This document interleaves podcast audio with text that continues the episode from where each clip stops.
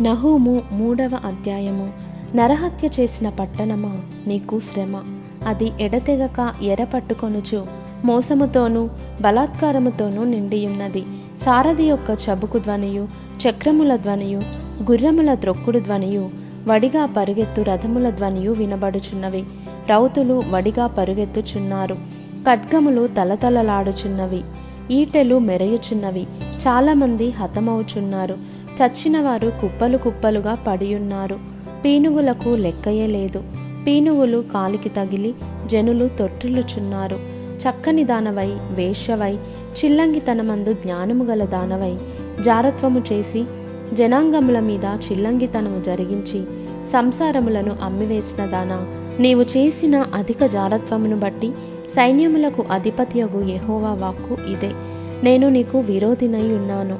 నీ చెంగులు నీ ముఖము మీదికెత్తి జనములకు నీ మానమును రాజ్యములకు నీ యవమానమును నేను బయలుపరతును. పది మంది ఎదుట నీ మీద మాలిన్యము వేసి నిన్ను అవమానపరచెదను. అప్పుడు నిన్ను చూచువారందరూ నీ యొద్ద నుండి పారిపోయి నినవే పాడైపోయనే.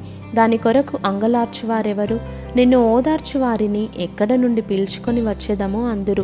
సముద్రమే తనకు ఆపుగాను సముద్రమే తనకు ప్రాకారముగాను చేసుకొని బహుజనముల చేత చుట్టబడి నైలు నది దగ్గర నుండిన నో అమోను పట్టణము కంటే నీవు విశేషమైన దానవా?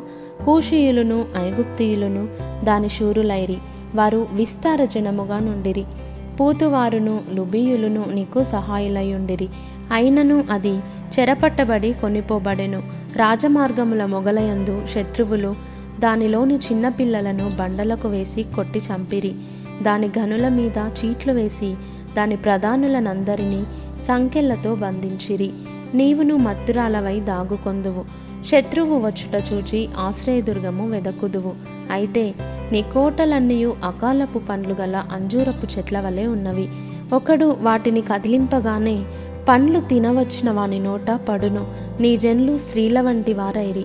నీ శత్రువులు చొచ్చినట్లు. నీ దేశపు గవనుల ఎడ్డకర్రలు తీయబడి ఉన్నవి అగ్ని నీ అడ్డగడియలను కాల్చుచున్నది. ముట్టడి వేయు కాలమునకు నీళ్ళు చేదుకొనుము. నీ కోటలను బలపరచుము. జిగటమంటిలోనికి దిగి ఇటుకల బురదను త్రొక్కుము. ఆవములను సిద్ధపరచుము. అచ్చటనే అగ్ని నిన్ను కాల్చివేయును.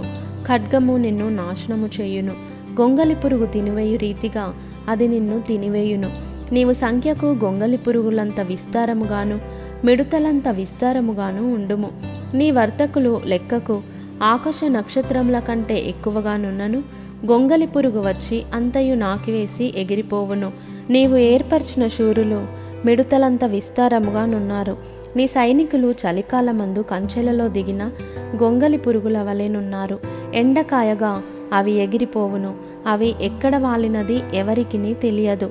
అశ్షూరు రాజా నీ కాపరులు నిద్రపోయిరి. నీ ప్రధానులు పండుకొనిరి. నీ జనులు పర్వతముల మీద చెదరిపోయిరి. వారిని సమకూర్చువాడొకడును లేడు. నీకు తగిలిన దెబ్బ బహు చెడ్డది. నీ గాయమునకు చికిత్స ఎవడునూ చేయజాలడు. జనులందరూ ఎడతెగక నీ చేత హింస నొందిరి. నిన్ను గూర్చిన వార్త విను వారందరూ నీ విషయమై చప్పట్లు కొట్టుదురు.